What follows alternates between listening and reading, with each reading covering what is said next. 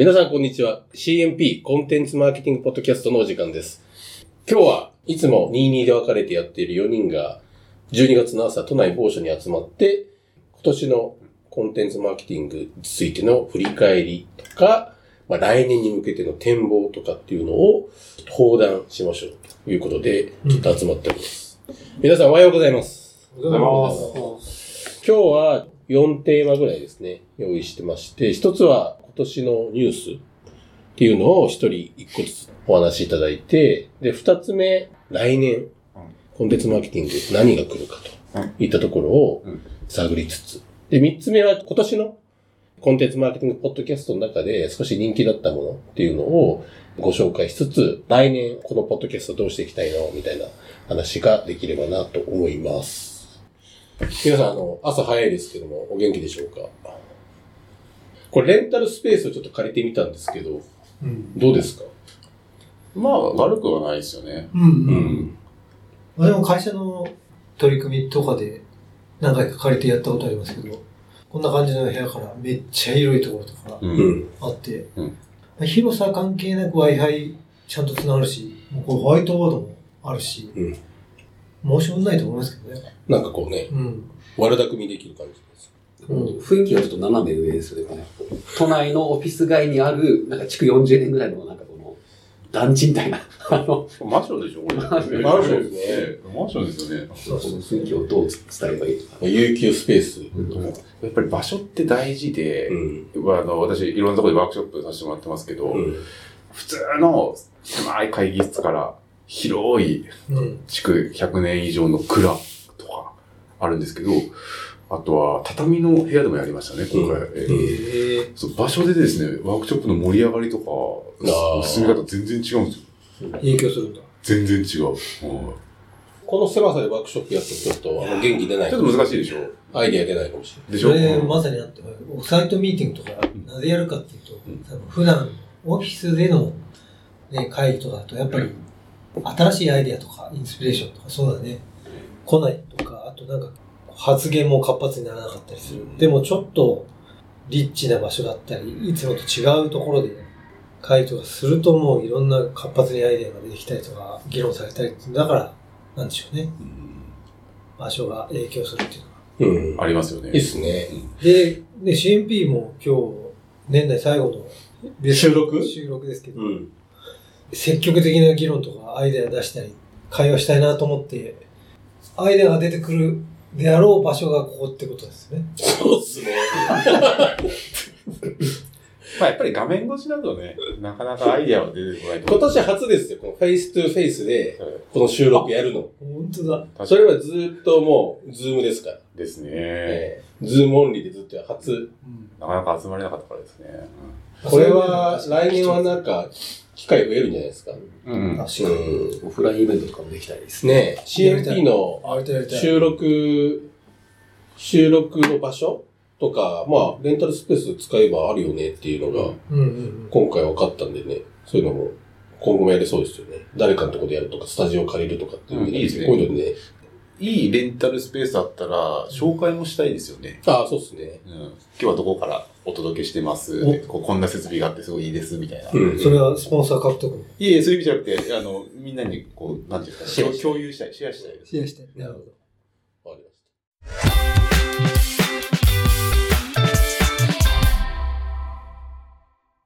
一つ目のテーマ。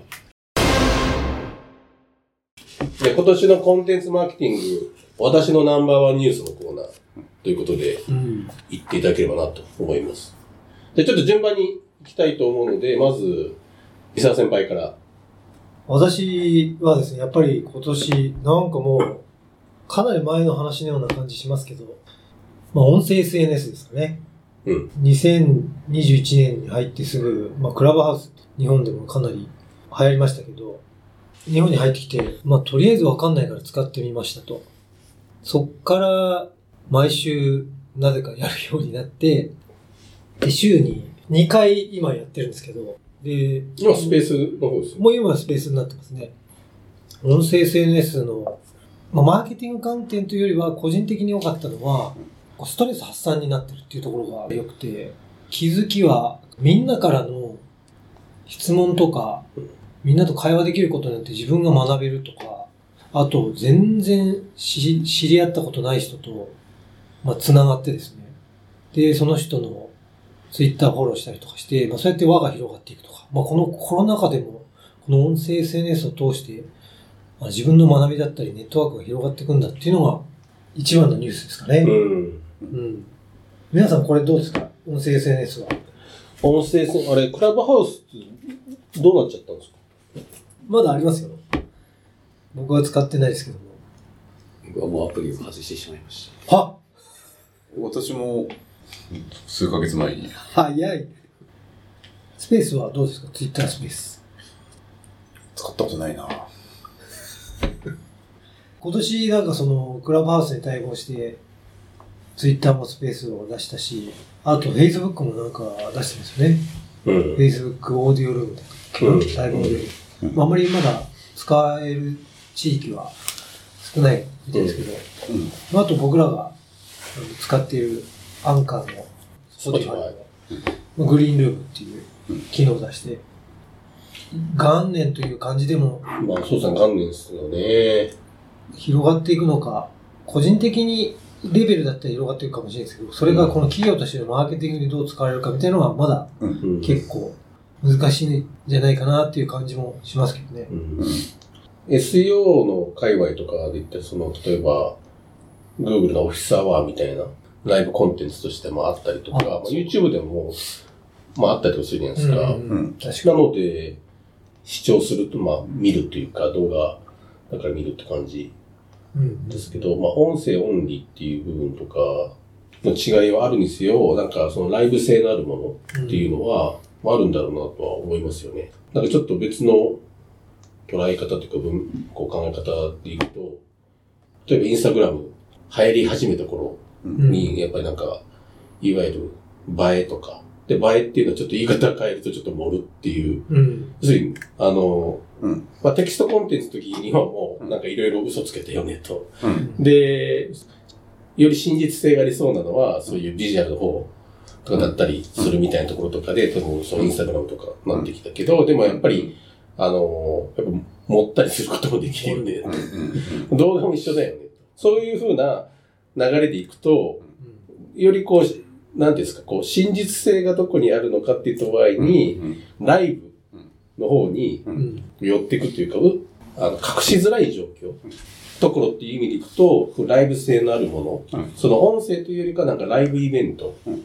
ニーズと、ニーズっていうか、まあ世の中の流れとして、情報に対しての消費者のこう潜在的なニーズとしては、そっちを求めていく方向ってすごいあるんじゃないかなと思うんですよね。で、僕は個人的にはその、そっちの方に今まだ前のめり感っていうのが持ちづらいのは、やっぱりある程度、うん。生の情報を生生の形で露出するっていうところに対しての踏ん切りっていうのが、まだあんまりつかない部分があって、そこはある程度なんです。もうちょっと届けるっていうところって、もうちょっと丁寧に、もうちょっとこう、ある程度、いい意味でちゃんと編集をされた状態で届けられる状態っていうことの方が、まあ、その、読んでくれる人とか聞いてくれる人とか見てくれる人にとって、いいものを届けられるっていうイメージがあるから、だから生のものを生の状態で出すっていうことに対しての自分の中でもちょっと整理しないとなっていう、なんかそんな感じを思ってはいますかね。うん。うん。確かに。ライブだと、まあ、そこでしか聞けないことが聞けるかもしれないという期待感はありますよね。うん。うん。で、一方、編集して届けると、まあ、本当に伝えたいことを、どちらかというと体系的によりしっかりと伝えることができるっていうことがあると思うんですよ。なんで、まあ、それらってあくまで手段うんに過ぎないんで、目的が何なのかから逆算して選んでいく形になるんでしょうね。それぞれ分かれていくんでしょうね。で、あともう一個言うと、なんでライブが支持されてるのかっていうところですが、これ僕が考えるに、透明性がある程度担保されてるような気がすると、リスナーとかがですね。うん。で、この透明性っていうのがやっぱキーワードで、今、えー支持されているメディアっていうのは透明性をものすごく出してるんですよ。うん我々はこういう体制で、こういうミッションで、こういう目的で運営してますとか。うんえあとは、えー例えば最近で言うと調査報道とか、ジャーナリズムになりますけど、調査報道で言うと、その法、調査方法の手法を細かに説明するっていうのも結構見られるんですね、今。うん。うん。そうすることで信頼を獲得できるっていうところですね。はいまあ、日本に限らず欧米とかでもメディア不信ってものすごくあったりしてですね。うん。うん、そこら辺は、まあ、ニューヨークタイムズとかもやってますけど、どこのメディアも苦心してる感じはありますね。まあ、動画とかも結構、なんですか、ソーシャルメディアとかですごく上がるやつとかも、うん。切り取りとかもすごい激しうんいかったりすることもあるじゃないですか。短尺でまとめるやつとか。YouTube そうっすよね。やっぱそうなると、やっぱり、なんか、あの、映え盛ると同じようなあ切り取りみたいな、その、の文脈でいくと、やっぱりもう生のものっていうのが、オーディエンス側のニーズとしては、うん強まる部分ってすごいあるんだろうなというふうに思います。要するに、こう、嘘をつきづらい状況とか、あるいはそういう、確かモニシの言い方でいくと、どちらかというと、そのメディアサイド側のポリシーとして、それを宣言してやるみたいなうんうんところとかっていうのは、まあ、その必要なんでしょうね。そうですよね。うんどうですか、三友さん、今の議論。そうですね。だからまあ透明性とかも含めて、音声 SNS ならではのなんか特徴ってあありますし、うんでそこってまさになんか今の本当マーケティング課題とかトレンドにはまる部分があると思うんですね。つまり、えっ、と、まあ B2B でも B2C でも、まあどんどんどんどんお客さんのセグメントを絞って、よりパーソナライズされたメッセージを届けていこうっていうのは割と大きなトレンドとしてあると思うんで、まあその性のなんかこう、ちょっとコミュニティマーケティングチックな文脈で、この音声 SNS を一つ使うっていうのは、あの結構あり得ると思うんですけど、まあ、どうしても音声 SNS ってこう届けられる範囲が狭まってますし、まあ、だからこそのこの、えー良さってあると思うんですが、まあ、ただ、あの、そこで、じゃあ、それやったからって、じゃあ、売りがいくら立ちましたっていうようなチャンネルでもないので、うん。あの、使いどころが結構、あの、工夫が必要だと思うので、ハマるところを探していくっていうのが、まあ、結構これからの課題になってくるかなって思います、ね。スペースでもなんかいいっすよね。その、クラブハウスでやっぱりいいのは、フォロワーのベースの部分っていうのを、確かそこに。もとの、もと。もともと使えるっていう意味で、うん。その動線として、その、もともとシナジーを見やすい部分はあるのかなとは思いますよね。うんあとライブはあれですね。やっぱ三笘さんも言ったけど、コアファン、コミュニティ観点での、なんかこう満足度を高めるような一つの機能みたいな感じで、なんかライブで何か自分たちのメディアが考えてること、企業が考えてることを、まあ、好きな方に来てもらってそこで会話をするみたいなのはすごく機能するなと思って、ただそれがマネタイズできるかどうかっていうのは確かにありますと。であとは、まあ、デジタルっていうことなんで、こう、空間的な制約をこう超えてるじゃないですか。日本でもニューヨークタイムズがよくツイッターのスペースでやってるのが、たまに私朝聞いたりしますけど、そうやって聞けたりするし、なんかそういう自分が興味持っている場合の本当にテキストじゃなくて音声を聞けちゃうみたいなのが、なんかそのライブで、しかも今、今聞けちゃうみたいなのはなんかすごく聞いてる方からすると心情的なつながりをね、高められるから、なんかコミュニティという観点ですごく活用できそうだなっていうのは、ちょっとありますね NFT、NFT ですね。僕もそうなんですけど、えーにしてもライブの音声コンテンツもそうなんですけど、結局コミュニティ内のエンゲージメントを高めるっていう、手段としては使えるんですよね。はいはいはい、はい。えーえーそう。で、えーさっき三沢さんおっしゃったように、マネタイズには使えないです。まあ、あくまで手段なんで。なんで、うん例えばめちゃくちゃ IP が強いとかですね、うんえーブランド力があるとか、うんそういう人、企業がやらないと、まあ、あんまり意味はない可能性はありますね。はいはいはい。ただ取り組みに位置づけはまあ大事ですよね、そういった意味で。うん。で、クラブハウスは、あとなんかちょっと視点を変えると、やっぱり、そのコンテンツクリエイターとか、コンテンツアントレプレナーみたいなところとかの目線でいくと、やっぱり、クラブハウスは本当に、あの、セレブとか、超有名な人とかが、ぐらいがやらないとなかなかこう人集まらないような、要するに、トークショーに、うん。こう人を呼び込める力が、その人の素の力としてないとなかなかこう集まる動線で作りづらいうん。ですけど、ツイッターの場合とかってやっぱりこう、こうマイクロインフルエンサー的な人とか、そういう、あの、いわゆる芸能人とか有名人ではないんだけども、ある一定の領域の中で影響力ある人でフォロワーもたくさんいる人とかっていうのが、スペースの方で展開していったりとか、その元々フォロワーさんとの関係をもっと強化するとか、うん。なんかもっと近い距離感でやるみたいなところとか、活用していくと、例えば何かしら、あの、ビジネス的取り組みをするときとかに、よりやりやすい状態。とかっていうのは作れるのかもしれないですよね。伊藤さん、じゃあ行きましょ僕は MA ベンダーのハブスポットが、えーハッスルというメディアを買収したという話ですね。今年の2月、3月頃ですかね。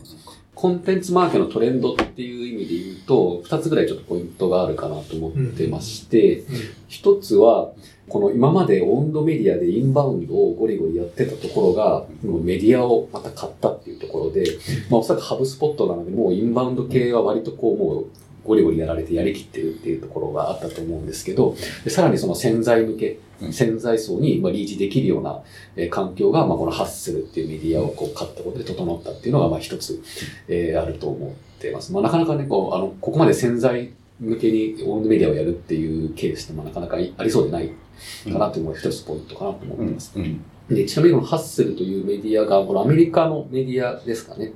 うん。えーっと、まあ、社員数多分数数十人ぐらいのところなんですが、うん。はい、ただもう150万人ぐらいサブスクライバーを抱えていて、で主にあのウェブ上で発信というよりはあのメルマガ、メルマガ上での発信なんですよね。うん。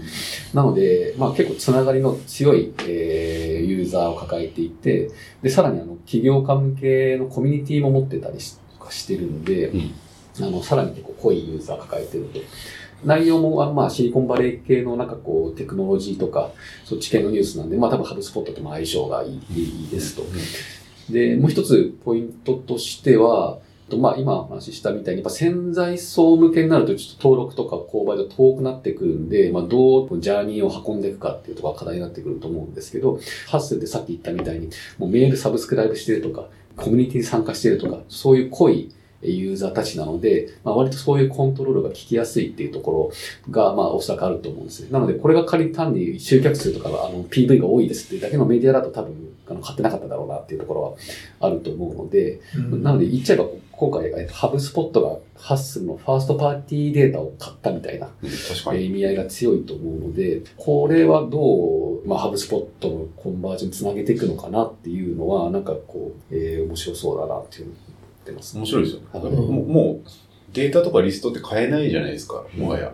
えなだけど、そのブランドごと買収して、そのブランドの名のもとにえコミュニケーションを取るっていうのは確かにこれ、ハックっていうか、なんか抜け道としてありですよね。そうですね。まあ、あはの CMI のジョジョー・ピューリッチさんも、もうどんどん事業会社がメディア買うっていううんトレンドあるって言ってたけど、まあ、まあまさにその延長線上の話ですよね。うん acquisitionゼロから始めずに、そういうところでレバレッジ効かせるっていううん。観点では、その、こういうサービスをやっていて、そのファーストパーティーのデータたくさん抱えられる状態を作ったスタートアップからすると、ちょっと一つ夢があるのかもっいうしてれないことですよね。うん。だからこのコンテンツインクの一番最上位のバイアウトが。バイアウトうん。うん。に当たりますよね。ハッスルからすると。うん。うん。だからもう一定のニーズがある人をインバウンドで引き込むっていうフェーズだと、多分もうやりきってるところって結構もういろいろあると思うんですよね。確かに。だからその先って何っていう一つの取り組みが、まあ、このハブスポットのハッスルユーザーをこうコンバージョンに引き込んでいくっていうところだと思うんで、なるほどそうなってくると、ますますこう自分たちが何者なのか、自分たちがどこにいるのかっていう、いわゆるブランドの立ち位置ですよね。これを明確にすることがまず必要ですよね。全く親和性がなかったり、脈絡がないブランド買収したって意味ないじゃないですか。うんえなんで、ブランドの立ち位置が、まあ、比較的近い、えー思想とか文化とかが、っていうプラス、えーあとはその、潜在的な顧客層になり得るところを買収するとかですね。なんかそういった検討が必要になってきそうですね。結構ハッスルのメールマガ、メールも、メールニュースもあの、毎日届くんですけど、まあそこの、まあ本当買収直後ぐらいからハブスポットの資料とか、記事とかも載るようになっていて、うんああ、そうなんですね。はい違和感はないんですよね。流れ的に。まあまあそう、そうですね。で、まあ本当にエクセルノウハウとかいうところからインスインスタの話とか、結構まあいろんなトピックを毎回散りばめてて、まあいろいろ試してるなっていう感じも見受けられるので、なんかこう、えー、まあリアルタイムドキュメンタリーをちょっと見てるみたいな、なるほど、面白い。そういう登録してみようかな。面白さもあるので、ちょっと、はい、はいじゃあ三つ目うん、iOS15。iOS15 が公開されまして、で、その中で、えメールの開封率のトラッキングが難しくなったっていうのが一つあります。で、あとは、メールを隠すっていう機能ができまして、えーメールアドレスの入力が必要な場面って多々あると思うんですが、その時にランダムなメールアドレスをですね、iOS が勝手に出してくれると。で、それを登録すると。そうすると、えー自分の個人情報は差し出さなくて済む。だけど、メールの受信は可能になるということになりました。えーなので、ますます、これから、まあ、小手先のテクニックが使えなくなりつつあるなと。まあ、つまり、ブランド力を高めて、顧客のエンゲージメントを高めて、直接繋がっている状態。ファーストパーティーデータとも繋がる話ですけども、直接繋がっている状態を実現しないと、もうマーケティングの効果がなかなかあ見えにくく、期待できなくなってきているのかなという、えーニュースでございました。流れですね。流れは来てますよね。来てますね。このあたりのところっていうのも、プラットフォームの方でやられちゃうと、影響として大きくなってきますよね。うんうんそうですね。開封率の数字はもはや意味を出さなくなる。うちのメルマガもともと開封率計測してなかったんですけど、そういう風になっていってますよね。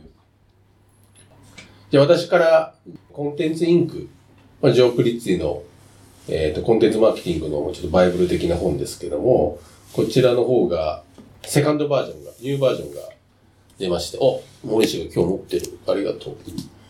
おしゃれなそうそう。想定で、やっぱこう、Kindle じゃなくて物理的な本やっぱいいっすよね。うん、ですね。うん。いいな。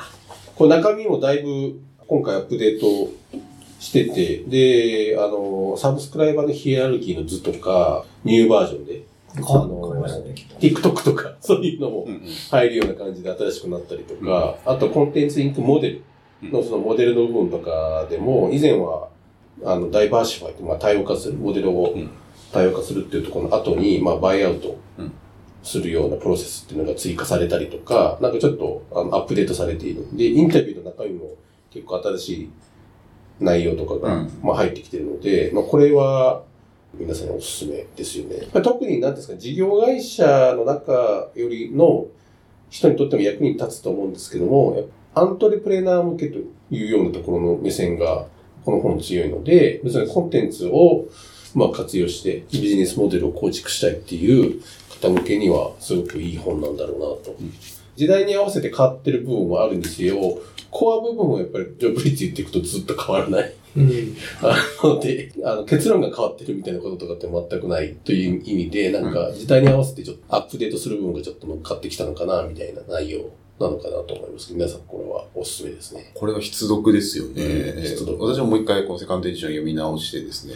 で、ワークショップで使ってるんですよ、最近。そしたら、あの、まあ、クライアントからの評判極めていいですね。めちゃくちゃわかりやすい。そのスイートスポットを見つけて、うんで、コンテンツを問わらせて、で、えーで、最後は、あバイアウトか、あ大きくするかっていう選択までの流れがですね、まあ、非常に美しい流れですので、えーすごい理解してもらいやっぱやすい。り、ジョーおじさんのいいところは、あの、あれですよね。難しいこと言わないっていうのが、めちゃくちゃ簡単そう誰でも理解できるように説明してくれるんですよね。うんそれはロバート・ロブスが難しい言葉それで、ロバート・ローズが難しく言う。なかなか難解ですよね、彼は。その対比が面白い。そうそうそうそうそう。いいコンビですよね。彼ら二人のツイッターのツイートにも現れてますよね。そうっすね。確かに。うん。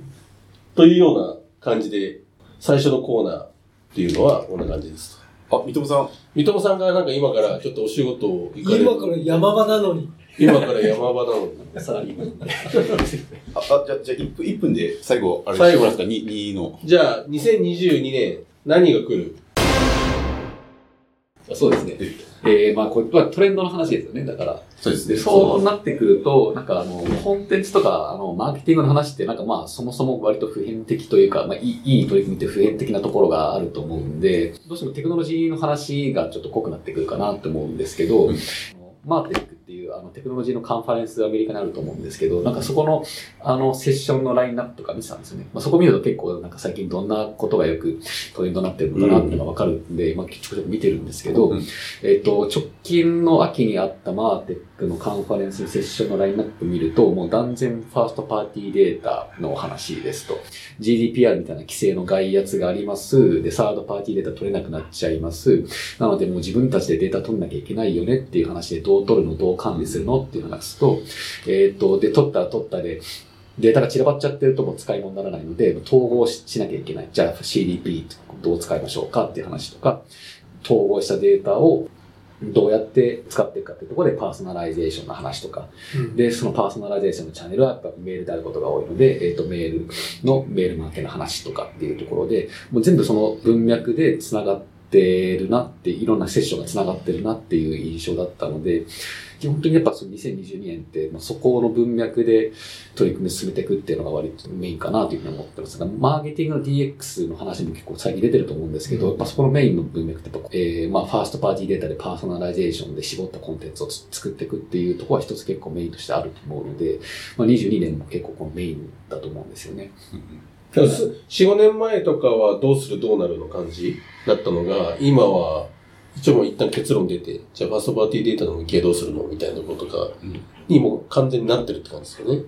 そうですね。うんそうですよね。3年前のマーテックでそうでしたよね。そうですね。ね僕と田中さんが参加してた3、4年ぐらい前は、テクノロジーの選び方みたいな、要件定義してとか、なんかそういうノウハウ系が多かったんですけど、まあそこはもう今もお約束としてありつつも、やっぱもうセッションのメインはファーストパーティーデータ系が圧倒的に多いですね。うんそれってコンテンツマーケティングの本質の部分ですよね。そうですね、コア部分ですよね。世の中がそういう、こっちになんか寄ってきちゃったって感じですね。ファーストパーティーデータはつまりオーディエンスの構築よりさらに一段上の、まあ、サブスクライバーっていうようなところでもう完全に繋がるってことイコールファーストパーティーデータっていうようなイメージですよね。はい直接繋がっていくという。その流れって結局そのファーストサブスクライバー、ファーストパーティーデータとかの議論ってコンテンツマーケティングでもね、6年、7年前ぐらいから言われてた。話ですよね。まあごくごく当たり前にえー業界、そして我々がしてたような話ですよね。だからその時なんか気をつけなきゃいけないのが、言葉遊びがちょっと始まっちゃってるというか、あそうですかの、企業にじゃあファーストパーティーデータを提供しますよっていうベンダーが出てきて、おえなんじゃそれ？でもそれってセカンドパーティーどういうこと？どういうこと？えっと、えじゃあファースト、で、でなんかその、ゼロパーティーデータです。うんあ、ゼロパーティーデータってなんか見ますね、時々。っていう、ちょっと、ファーストパーティーデータとはっていう言葉遊びがちょっと始まっちゃってるところもあるので、危ないなファーストパーティーデータパーティーですね。ぁ祭りが始まっちゃいましたね。始まっちゃいましたね。概念を我々が伝えていかなきゃいけないですね。ということで、はい三友さんがあ、お時間です、三友さんは。去りますね。さらになんでしょう。また裏切り者。えー裏切り者。またじゃあ1時間後に。いえじゃあ他のトピックでいくと、一つメインファーストパーティーの話があったのと、あとは、まあこれはすごくパーソナルな話にもなりますけど、やっぱなんか、うんあの、時間の使い方の変化みたいなのが、僕らの年代とか、僕らよりもう少し若い子とかとかでも、なんか起こってくるんじゃなかろうかっていうような気が少ししていて、まあ、個人的には、あの、今スマホから Facebook と Twitter のアプリって私今うん。削除したんですけど、うん。なんか、まあデスクトップでは Twitter とかはあの使うこともありますし、Facebook は主にメッセンジャーとしては使ったりとかしますけど、うん。自分の時間の消費のされ方に対して、やっぱりなんかちょっと危機感を持って、なんですか、デトックスしていくみたいなところとかっていう部分に対しての意識っていうのが、うん。ここ1年の中でやっぱ強まってうん。きてるような感じはあって、なんかこれってなんか自分だけなのかな、どうなのかなっていうのを思ってはいるんですけど、いや意外になんかそうでもないような気もしていて、うん。なんかそのあたりの部分とかで、皆さんどう思われますかね？コロナになって、うん。本当に大切なものって何なんだろうって、みんな一回立ち止まって考えたと思うんですよ。その中で、果たしてこのデバイスに脳がハックされた状態でいいのかとうん。いうことになったと思うんですね。で、本当に大事なのは、まあ、もちろん家族との時間だったり、自分との時間だったり、友達との時間だったり。っていうことに気づいたと思うんですよ。で、あとはまあ健康を取り戻さなきゃいけない。心身の健康ですよね。で、まあ、果たしてデバイスに依存した状態が心身の健康を維持している状態と言えるのだろうかっていう、まあ、疑問をみんな持ってるような気がしますよね、今。うん。みんなに平等にあって、最も尊いものって、やっぱ時間ですよね。うんちょっと、まあうん。ここで話す話かわかんないですけど。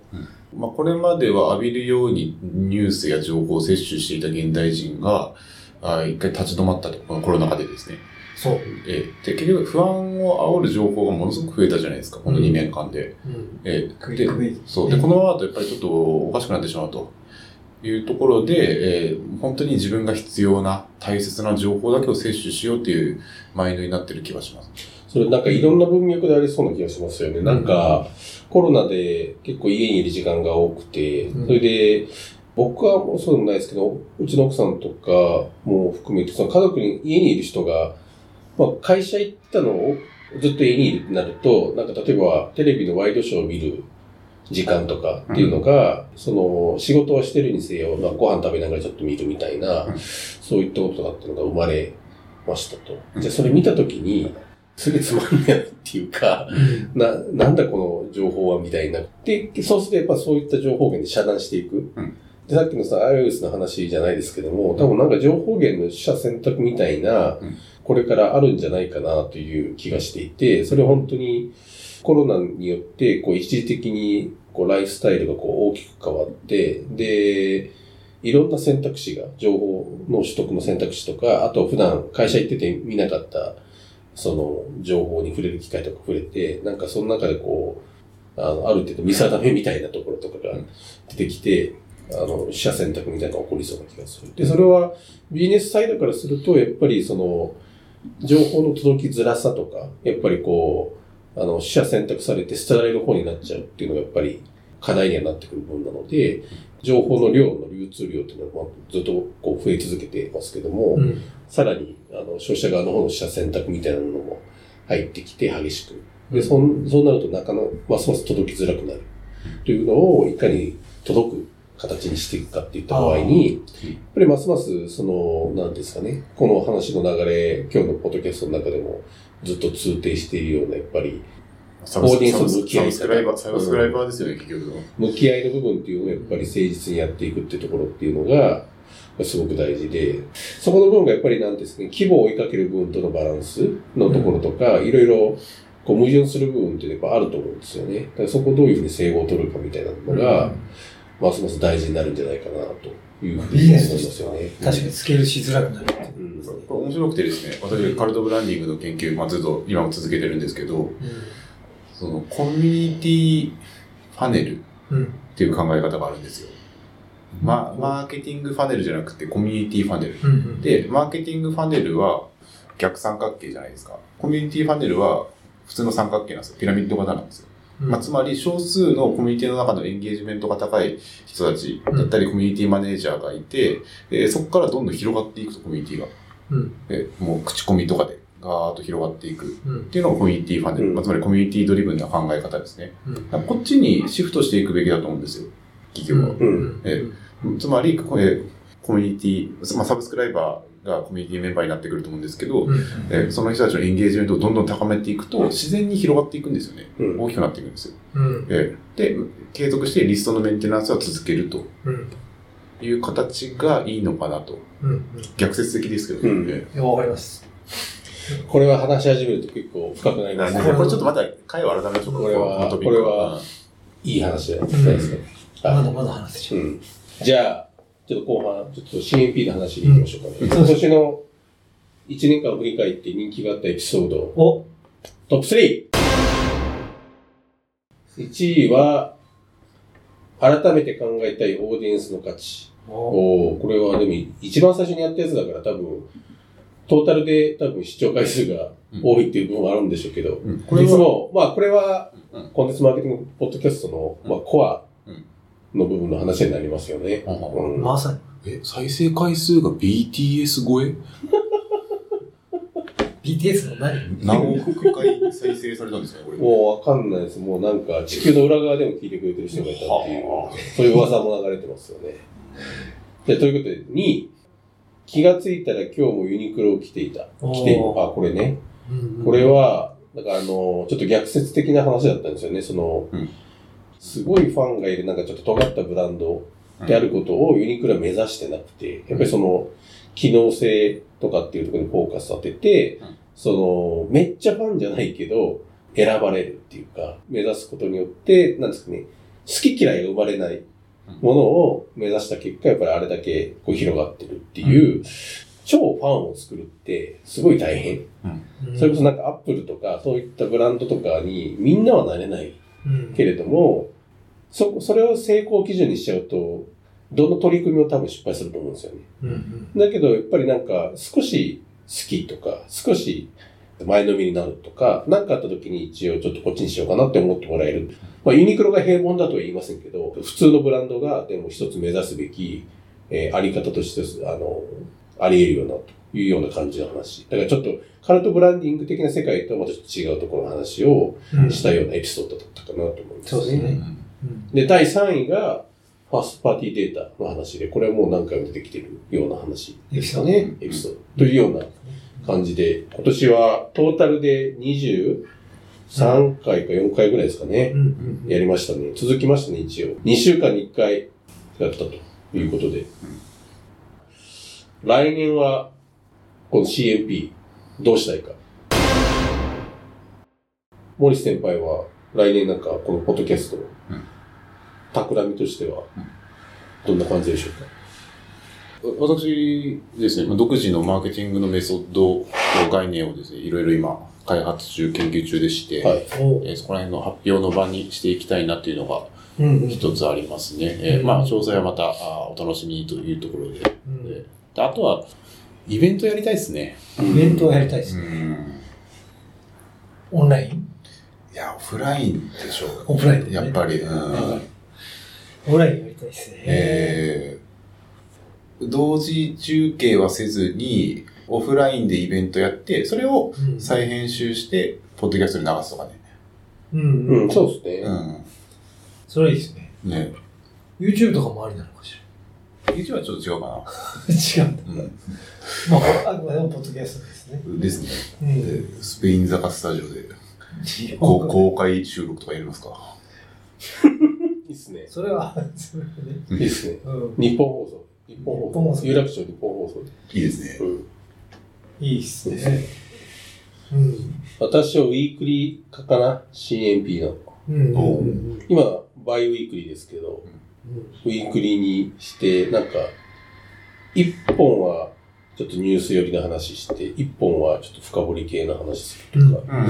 なんかそういうような感じとかにして、ちょっと2週間に1回だとやっぱちょっとニュースの話はしづらいなっていうのはうん。ああ、確かに。ちょっとあるので、なんかちょっとニュースっぽい話とかも、ニュースいいっすなってもいいね。なって思ってるんですけ。ど。うん。これ大体20分前後ですけど、毎回。う。うんん。ニュースだったらもうちょっと短くてもいいかもしれないですね。ウィークリーで。ウィークリーでねうん。前週のトピックとかで面白いやつとかをうん。速報的にお届けするみたいあ、それいいですね。な感じ一っていいの 10, かな10分から15分ぐらいの尺とかでですね。うんうんそれいいかも。なんかそんな感じですかね。うんうんまあいろいろやれるといいですね。うんですね。ですねうん。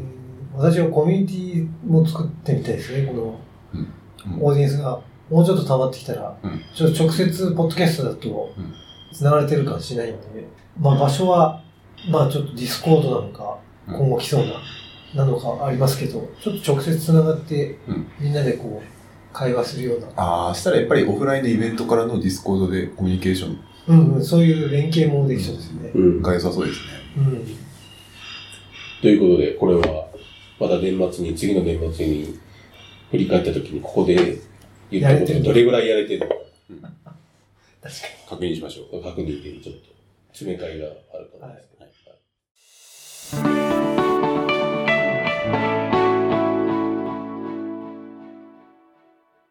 という感じで、ちょっとお届けしてきましたけども、あの、今年、年、年内最後の、えっと、ポッドキャストでございましたが、で、来年も皆さん、何卒、何卒、何卒、お願いします。はいサブスクライブしてください。